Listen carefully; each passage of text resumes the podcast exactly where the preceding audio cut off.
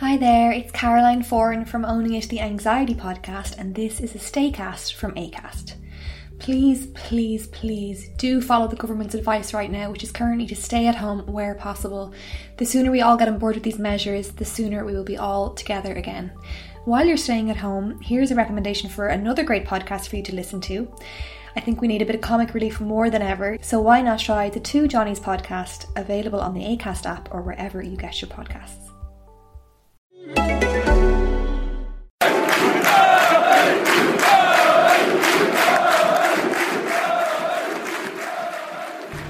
there, and welcome to the Everything is Black and White podcast. I'm Andrew Musgrove, and what a week it has been for Newcastle United. I'm joined here by our chief sports writer, Lee Ryder, and Chris Waugh. And there's no better place to start than the news that Rafa Benitez has confirmed he is staying at Newcastle United. And what a relief that'll be, Lee, for, for the fans to hear that.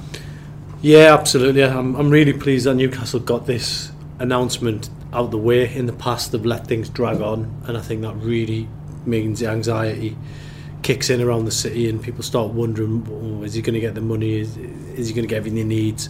And thankfully, you know, Newcastle they got it done quickly. I mean, we reported on Tuesday night that the talks had started, and helicopters had been spotted, and it was all a bit dramatic. But really, when you sit down and look at it, you, you think, well, sh- should there have been that much drama? He's the man for the job. The fans love him. He's got a proven track record. Let him get on with the job, and I, I think um, the best things happened.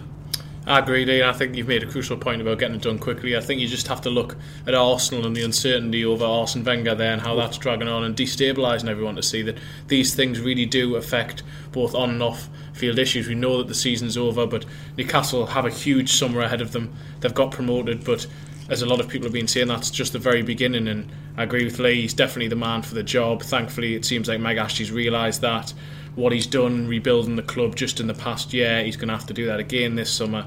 Players coming, players going, and the quicker this was resolved, the better. And to be fair, and they have gone and done that, and I think that can only be applauded. Did you expect it to move as quickly as it has done? You know, I mean, it's what a couple of days since they won the championship. Was that something you expect to happen straight away?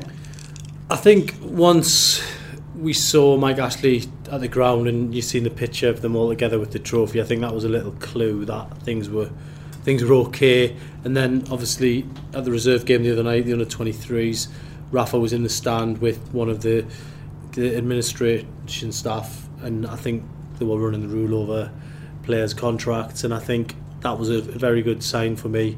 Things were boxes were starting to be ticked, and yeah, I'm, I'm not I'm not too surprised. I just just hope that it's it's not a dramatic summer. I hope it's an exciting one, but I just hope that we see you know smooth uh, business rather than hiccups and arguments and debates about how much money will be spent and how much how much he's got at his disposal. I just hope that it, it all goes smoothly. I think that the fact that it was done this quickly, I thought it would be done reasonably quickly, but I didn't think by the Wednesday after the Sunday would be enough. I thought maybe it's next week. Mm. I'm glad it was sorted quicker. Um, it was just interesting to look at last summer. It took two and a half, three weeks before, and I know there was a lot more to resolve then. That was after relegation. Rafa had to think about things, but took a lot longer then. It's just funny that two years in a row we've been sitting here talking about this when there was a new contract signed last summer, but essentially Rafa Benitez had three years left his contract last summer. He's got two years this summer, and we're talking about his future. But that's how important getting these issues resolved are. It's not just the fact he has that contract; he needs these reassurances, and it's just it's, it's good to see that it has been resolved in that way. And interesting, you mentioned last summer and two through three weeks. It's still quite quick. Just how important is that um, for for other two northeast clubs to get it sorted, like Newcastle did last season, or like they have done this summer, to, to get the futures of their managers tied down and sorted?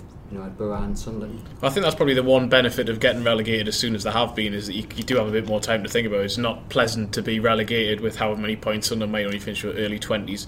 But David Moyes has already held discussions with Ellis Short, it seems, and hopefully that will be sorted in, in their part quickly. And and, Sun, and Middlesbrough as well, they need to be identifying another manager. I personally don't see Steve Agnew as being the man for the job, but whether they decide that or not, I think it, you do need that person in charge. I think the manager is crucial when you go down. You need someone who has a vision of how they're going to get you back, and they need to make decisions either way as soon as possible if they do have ambitions of challenging for comeback up next year. And Lee, Mike Ashley's statement, it's rare that we, we actually hear from him, but yesterday he did, you know, talk about the money kind of that Ashley will, uh, that Benitez will get, and at the end he, he says by other means. What do you understand that to be? I mean, a few fans in social media are a bit worried about that. Yeah, it's a bit of a bit of a mystery, really, and without being able to to sort of ask him the question, which it would be nice to to get a sit down with Mike Ashley. Um, I guess we've got to come to our own conclusions. And I, and I think really, if you look at it, they, they were talking about up to 100 million could be available. You know, we're, we're probably talking about you know players being sold, uh, certain contracts not being re- renewed, like yeah, Anita's and Gouffran's. That will save a lot of money um, going forward. And then you know maybe there's something else going on in the background, staff, backroom, you know people going out, people coming in, and basically balancing balancing the books. But you know again without without being able to put that question directly to Newcastle. Um, or, or indeed Mr Ashley, it, it, it's hard hard to answer. If you, if you go back to 2010, I think there was a, a more complex statement came out after promotion. I don't know if you remember that. Uh, seven years ago, there was a, a long list of what Chris Hughton could do, couldn't do, how they'd be looking to develop squad players, youth players, things like that. So I think it's probably will be worth in the coming days revisiting that statement and comparing them to now. This one's been a bit more straightforward, but I think really um, for, for, for Mike Ashley now, I think he'll he'll probably just disappear in the background again. Lee Charnley, Rafa Benitez will just get on with the with the uh, with the job, and you know maybe the one question mark that I would put over is what what happens next with uh, Chief Scout Graham Carr. That's that's the key thing. I think it's the one issue that whenever we've asked a question of Rafa Benitez this year, he seemed a little bit spiky about. I still don't think things are fully all right there. Whether it's just a case of the rules need redefined or whether Graham Carr needs to move on, we, the answer is we don't really know at this stage, but I think that probably is the, the big what if at the moment. Clearly, discussions with Mike Ashley have progressed well. Whether Graham Carr was discussed, you can only assume. We don't know that for certain. Um, but in terms of uh, the other means, yeah, it is. It, as Lee says, it's very much a. We have to just draw our own conclusions, and I think that you can just look at any revenue stream really and say potentially Rafa Benitez may may have gone in and said, look, we, we could do this, we could do that. We know he went in with a detailed plan, a business plan of how he thought the club could progress and clearly the two of them have come to a compromise which they think is workable and I think that's the positive thing about whatever we do discuss about these revenue streams Rafa Benitez is happy enough to have come out and said look I'm happy with this we move forward. And that is a positive. He thinks he can work within the parameters, parameters and we have to take that as a positive. For Mike Ash just how easy of a decision would it have been to say right yeah you can have you know you, can have what you want kind of thing to Rafa Benitez. Do you think looking around and seeing full, full James Park full every week and success that this season has been, do you think it was just an easy decision?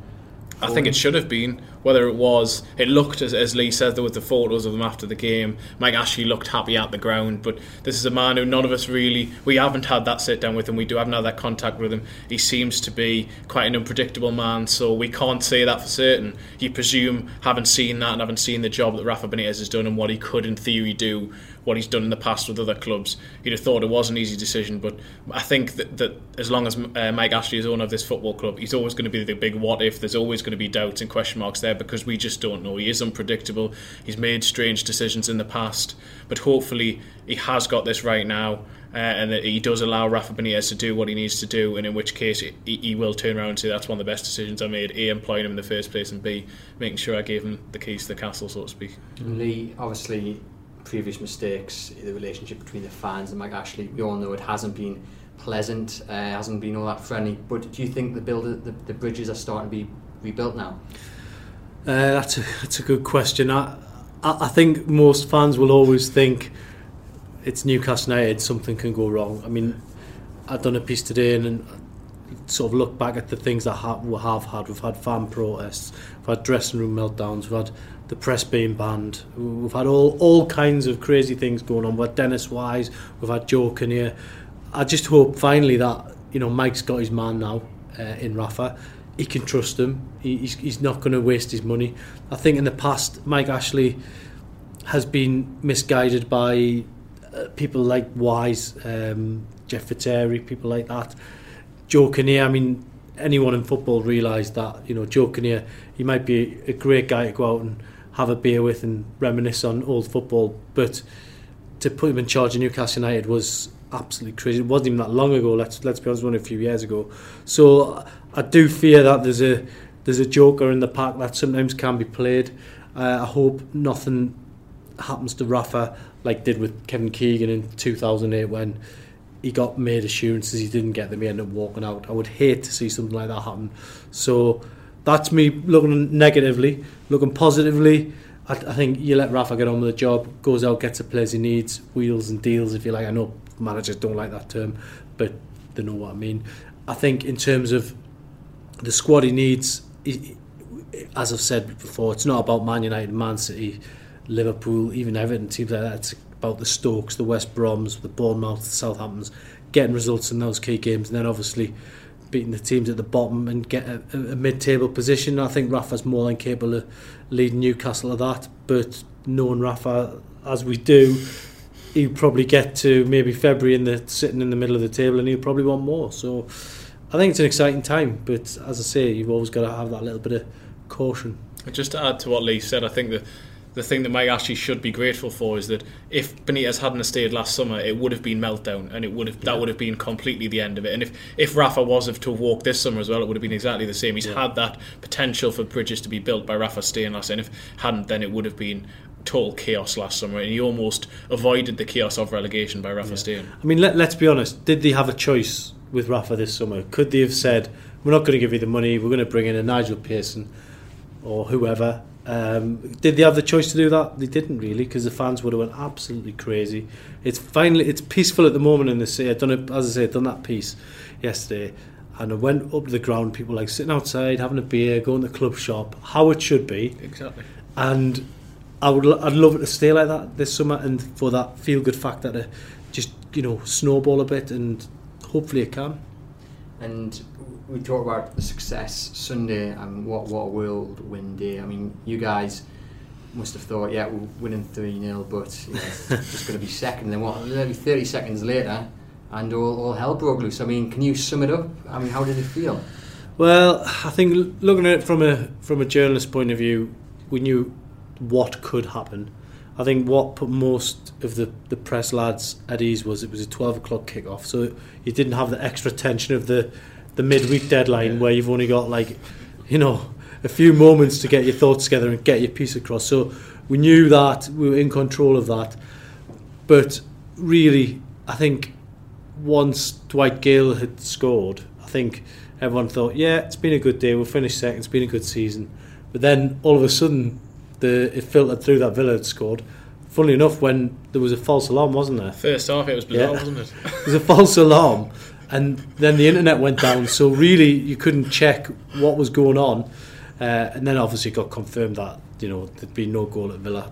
Um, but then when it went around the second time, I was a little bit, ooh, and then I checked and I was like, right, well, this could happen here. So it was nail biting a few moments, wasn't it? But great scenes and great the way it happened that it was all over at St James's, and we are just waiting for that result to come through and to to be able to see the live reaction of the players on the pitch I thought was a re- really nice moment, and they sealed sealed promotion in front of their own fans, and they won the title in front of their own fans. Brilliant. It was brilliant. I think that, that when you talk about seeing the players, they were genuinely ecstatic as well, which yeah. I think says a lot about this squad. It is what Rafa has built. This is a, there's a real team spirit there. You compare to the team of last year. And by the end of the season, yes, obviously it was a relegation season, but by the end of the season, you could see the disharmony there and whatnot. I think it was it was it was a bizarre day really, just because I went into the day thinking that I, I, I thought Newcastle would win the title because I thought I didn't see Brighton win. But once Brighton had gone ahead, I'd totally given up hope in the second half. I was ready. I was writing everything. I was thinking that right, this is it's been a. I was ready writing. It was been a great season. Don't bemoan the fact that I haven't won the title. I nearly got there, and then obviously everything changed, and it was it was it was the roar. I think from that yeah. the, the, Villa goal. It was the loudest roar of the afternoon, and it was the place was rocking, wasn't it? Yeah, well, they were already celebrating the, the Gayle goal. I think they were getting excited about the Newcastle going up, Sunderland going yeah. down song, and then it just kind of filtered, and I've seen a few videos on Facebook and Twitter, and it's great stuff. And I, I think any like younger fan who's there will remember that forever. Basically, I mean, I've seen a few Newcastle teams get promoted now uh, three times in my lifetime, and that was probably um, the most exciting one at St James's Park. And they're making a habit of uh, exciting final days, aren't they, in terms of uh, leaving it at the end and then getting big results? Yeah, they are, and I think Mike Ashley saves himself to, to turn up for them games, doesn't he? Um, so, and I, you, you, could see he was actually looked like he was enjoying yeah. being at a football match again. I mean, whether it'll ever go back to Mike in the away end having a beer with the fans, I don't know. If they win a trophy, maybe, well, maybe they will. That would, that would certainly be nice. um, but one thing I noticed was, you know, obviously in the past few weeks, months even, Rafa's played down the title. It's all been about promotion. But did you guys notice the way he acted? Obviously, when he had the title, did he let his guard down a little bit? He looked looked very happy, obviously, for obvious reasons. This is Acast recommends. Every week, we pick one of our favourite shows. And this is one we think you're going to love. Hello, I'm Geoff Lloyd, and I recently had a baby with Ed Miliband. A baby podcast, that is. It's a spin off of our show, Reasons to Be Cheerful. It's called Cheerful Book Club, and it's conversations with some of the best writers working in the world today. You'll really enjoy our chats with people like US broadcasting legend Rachel Maddow, literary giant Ian McEwan, and the Big Short and Moneyball author Michael Lewis. Feed your brain with ideas from the Cheerful Book Club. You'll find us on the excellent ACAST app or wherever else you get your podcasts. ACAST is home to the biggest podcasts from Ireland and around the world. Subscribe to this show and hundreds more now via ACAST or wherever you get your podcasts. When he was lifting the title, and I mean, what, what did you guys read into you know Rafa's reaction on on Sunday? I think he did let his guard down a little bit, and I think that it was just the joy of doing it. I think he probably, like everyone else, had given up midway through the second half. He's not someone who settles for second. He said all the way through, look, promotion was the goal, which it was, but he's a winner. At the end of the day, that's what he is. And and as much as it isn't a top division, the last time he won a league was Valencia in 2004. So he hadn't actually won. He'd, he'd won a lot. Of, he's won a lot of trophies, but I think that he wanted to be able to say, "Look, I've come to England. I can do that." And I think that for him, it was it was justification and and all of what's been thrown his way this year, he doesn't understand the championship. Like Newcastle should be walking, uh, running away with this, and I think that he was just it was just showing. Look, we we've done what we needed to do, and I, he's genuinely proud that he's given that as supporters. Lee, what did what did you make? Of Yeah, I think uh, he, he's an emotional guy, isn't he? He's, yeah. he's a proper football guy. He, re- he reads everything I think that gets said about yeah, him, which can be healthy or unhealthy, whatever way you look at it. But I think for Rafa he's a winner, as you say. He he wants to have everything perfect, and once one wins out the way, it's focused on the next. He never gets too far ahead of himself. What I've noticed with some managers down the years, I mean, Alan Pardew being the the prime example, when Newcastle finished fifth, I think possibly he got a little bit carried away with, you know, he won the two Manager of the Year awards, which was good for him, but I think he got possibly a little bit carried away at the time seven year contract. Don't don't know if that was warranted. And then obviously the next season nearly got relegated. I don't think Rafa would ever get himself in that position where he gets, you know, too too full of himself. Even winning the Champions League, I think he was talking about dedicating it to the players and the fans and all that sort of stuff. And was there not a moment when he went up to get his medal and he pointed around the stadium yeah, to the yeah. to the fans saying that's for you? So yeah, I think there's um, so a lot can be said about uh, Rafa as, as, as a manager, as a bloke, as a human being, and uh, I think he's been fantastic and long way to continue. That's obviously the hard work for next season. Well, we've already started, but with the confirmation he is staying, you know, attention turns to transfers, incomings, outgoings, and those players who've returned from loan. Um, you know, people are asking already about their future. So obviously we've got Tim Krul, uh, De Jong uh, Xavier, and obviously Adam Armstrong as well. I mean, we'll start with Krul. What do you see happening with, with Tim Krul? Well, from what I understand, is that Rafa is is looking at the goalkeeping situation. Um, I don't even think Karl Darlow's guaranteed to be staying as it stands. So I think Rob Elliott's fine. He's on a long term contract. He's he's kind of a goalkeeper who wants to battle for his place. I think he's happy with that. Knows he's not guaranteed number one. I think with Karl Darlow, he'd probably be disappointed if he's not number one next season. So does that leave that open for possible transfer? Back to Tim Krul, you know, last season uh, injured, this season had problems getting in the Ajax setup, but did he go there just to, to get fit to set up that move to Alkmaar? I, I don't know. It seems a bit weird. Yeah. Uh, I, I think he's played for Alkmaar. He's got the cup final with them, but this is a kid who we were linking with Tottenham, Arsenal, Barcelona. As at Alkmaar does not seem to me like the destination for a, a top top goalkeeper. Rafa will take that into consideration. Whether he reports back for pre-season training, we'll wait and see. But really, with one year left in his contract, if Newcastle get a decent offer for him, then I think he could be gone. For you, Chris De Jong, obviously he's had a horrid time on Tyneside. There's no doubt in his ability, but he just seems to be very injury prone. But he has got a lot of games under his belt this season over in Holland. Uh, what do you make of his situation? Yeah, it's, it's another interesting one. He's someone who still has a good few years left in his contract. Um, he was signed, and originally he was going to be the new Johan. Pardew talked about building a team around him, as we said, just it just didn't happen. Injuries, and then he just couldn't really pick up form in the end. I think he needed that move for for this season, be it to either further himself for, for career or in order to just reinvigorate himself. It wasn't. I don't think the championship was the environment for him. Um, I think the physicality of the league, the fact that he had to regain fitness anyway, I think he had to go back to the Netherlands to do that. In the second half of the season, he has flourished. He, he particularly had a purple patch, he scored a lot of goals, and he seems to be doing well. Number 10 is one position I think Newcastle really do need to strengthen. Maybe they've got someone there who Rafa might look at and think he, he, he's someone who could do could do a bit of a role there. We know he has vision. We know he has the ability to score from midfield. I think it's it's a case again of if, if Benitez will have been watching all the videos of him, he'll have been getting his scouts to assess what he can see from De Jong. And I think he's certainly someone who, who could be a squad member. I think Newcastle will be looking to strengthen that position. But I think he's someone who, in the Premier League, if he is fully fit, would, would give you an option and he covers a few positions. And I know Benitez does rate him, or at least a player he can be if he is fully fit. I, I, I see him as a player that would probably come back and be content to be a squad member mm. to begin with and have the opportunity to fight for his place. I think from Rafa's point of view, there's there's worse players you could have in the background than Siem de Jong. He's not the poisonous type of character.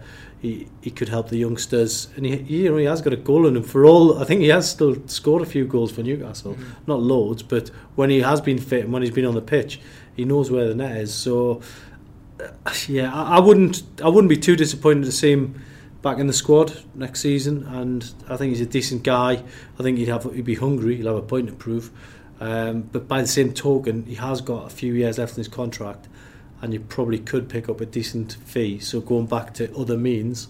No, that, could be one of them. So it's, it's an interesting one which you says that as well because you say it could be other means. You could say and then, but then the other side, the argument could say if you do sell them, we're probably going to need someone. Yeah. So you've got to assess if we can get this X amount of money, is that going to be more than if we sign someone? I think that's the interesting thing about the Anita and Gouffran argument as well. I mean, Gouffran personally, I, I don't see the value of keeping that. But Vern no. Anita, to sign the Vern Anita, a player who's probably only going to be a squad member but covers a few positions, I think you're talking five to ten million now you're gonna have to sign a lot of players anyway. Is it better to just give someone a contract? That's that's all these things that that Rafa will have been weighing up and saying and speaking to Mike Ashley with his business plan. Yeah, I think it, Anita is a good example because Anita, for me, again, he's a bit like De Jong. He would be a good squad member. Mm.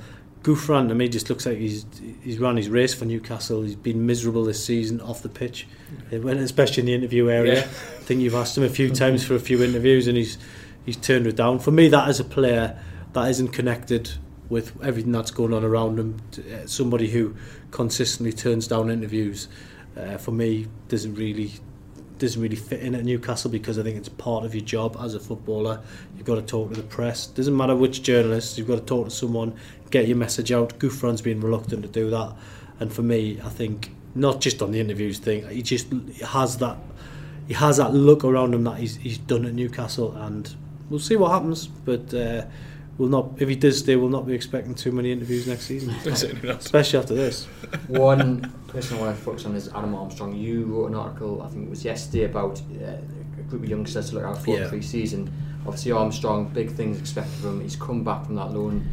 Barnsley, so I know he scored a wonder goal. He won, I think, a one goal the season for, for Barnsley, but he didn't exactly hit the ground. You know, running. He hasn't scored mm. that many goals. What yeah. do you what do you see the future holding for, for Adam? I, th- I think with his season at Coventry was fantastic, wasn't it? Oh, and yeah. I think everybody thought, right, he's done League One, he's going to the Championship. And I think people expected something similar to that. That hasn't quite happened. Uh, he's still very young. Uh, he's desperate to play for Newcastle. He's desperate to be the next, you know, big star at Newcastle. Um, good lad, good good attitude. I'm just wondering though, do you go from playing for Barnsley, the bottom end of the Championship, to straight into the Premier League and scoring 15 plus goals a season? I don't think you do. I think he might have to go back out on loan. I don't think it'd be the worst thing for him. Uh, another Championship club, maybe one that suits him a bit better, where he's a bit more comfortable. I'm not going to throw Sunderland's name into it because that'd be too controversial. But you know, maybe maybe a Leeds United or something like that. Um, go and get 10 to 15 goals in the Championship, and then see what happens next season. But pre-season, he will have a have an opportunity, I would imagine. And pre-season can be a funny thing. Sometimes you can come in, have a couple of good games, and then all of a sudden, Rolando Aarons done it a couple yeah. of years ago. Uh, he had a fantastic pre-season, and New Zealand and in Germany at pre-season tournament Schalke, and then all of a sudden he was first team regular until he got injured, obviously. Uh, so maybe th- there's an opportunity for that as well, but a player that I wouldn't be giving up on too too much just yet. I think to be fair on him as well, at, at Barnsley, first half of the season, he wasn't necessarily starting as much as he probably liked mm. Sam Winnall, and then Barnsley basically was safe by January, which for them was a great achievement. They saw a lot of players and then suddenly Armstrong was into a team whereby it was it was depleted and they had already played for their goal and during the second half of the season Barnsley just really given up and for the second half at St James's that that was true as well and I think so in, in that sense I think Lee's right I think he needs to go to a club I think championship again I think even if it's just six months and then see from there see in, in January how he's going uh, go to a, a, middle to the top end of the table, someone who's going to be challenging for the playoffs, somewhere he's, they're going to create chances for him. He's going to get that opportunity, and hopefully the goals will start really flowing again like they did when he was at Coventry.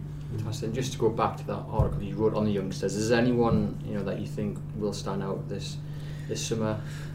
Yeah, well, it depends on. I mean, I think the under 23s will have their own pre season trip, but you always get one or two coming through. Uh, obviously, last summer was Jamie Sterry, wasn't it? He got a few opportunities in pre-season. I think Armstrong was part of it as well, but you know he played in the early couple of games in the championship. Yeah, he, he, came on a couple of times. Yeah. Um, so this this year, that to be honest, there's there's quite a few decent one decent youngsters in there that I, think have got a chance. Uh, I, th- I think really Sean Longstaff for me is a very interesting one. He's been up in Scotland to Kilmarnock. He's got goals in him. He can play in a holding midfield position as well. Uh, I think his contract is up, so I'm going to be interested to see what happens with that. But physically, he looks like he can handle the, the kicks and the knocks of professional football. He's got through the season up in Scotland. I'd love to see Newcastle really give him a decent contract and and give him a chance and just to be in and around things. He might go back out on loan, I don't know, but if you're asking me in pre-season someone I'd like to see get an opportunity to go in with all the first team uh, members, it would be uh, Longstaff. I think he's a decent uh, decent shout. For you, Chris, Rolando Aaron's, you know, he's working back to full fitness. How important is this summer going to be? For him to, to get back back on track? Uh, it's going to be very important. I think the, the the best thing that could happen to Rolando Aarons is just having a few months where he's injury free. We know the talent that he possesses. Every time he goes on the, the pitch, Newcastle fans are excited by him, and rightly so, because he is an exciting winger.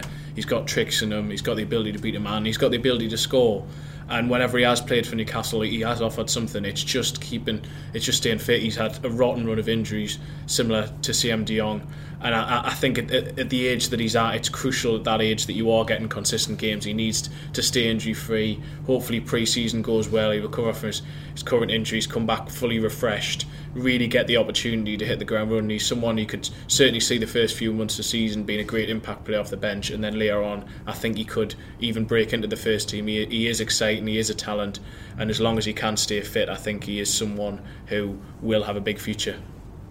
Fantastic. And just finally, to, to finish off, I just want to get your um, your most kind of memorable moment of the season uh, for you, Chris? What would it What would it be? I'm going to go for a slightly strange one. Norwich would be the obvious example, but actually I'm going to go for, for Bristol City away and the final whistle having won that game because me and Lee had travelled for nine months with Newcastle without seeing them away win from uh, uh, win away from home.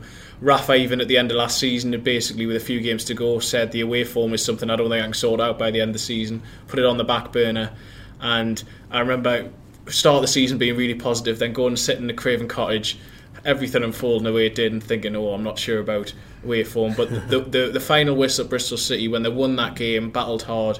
At that point was when I really thought, you know, they, they are going to do something special this season. And the fact they went on to break the, the away record, that was the first moment where it happened. And, and for me, that was, that was pivotal. And I will remember that moment. For you, Lee? Yeah, so so many special memories really from from a, a season that we'll look back on. And you know, when you, the dust settles, probably be a few more that crop out. But for me, uh, uh, the Brighton away game was was crucial, mm. really. Which well, it's turned out to be crucial. And when Perez slotted that winner in, there was almost there wasn't that many Newcastle fans there that night, was there? There was about mm. sixteen hundred maybe. Yeah.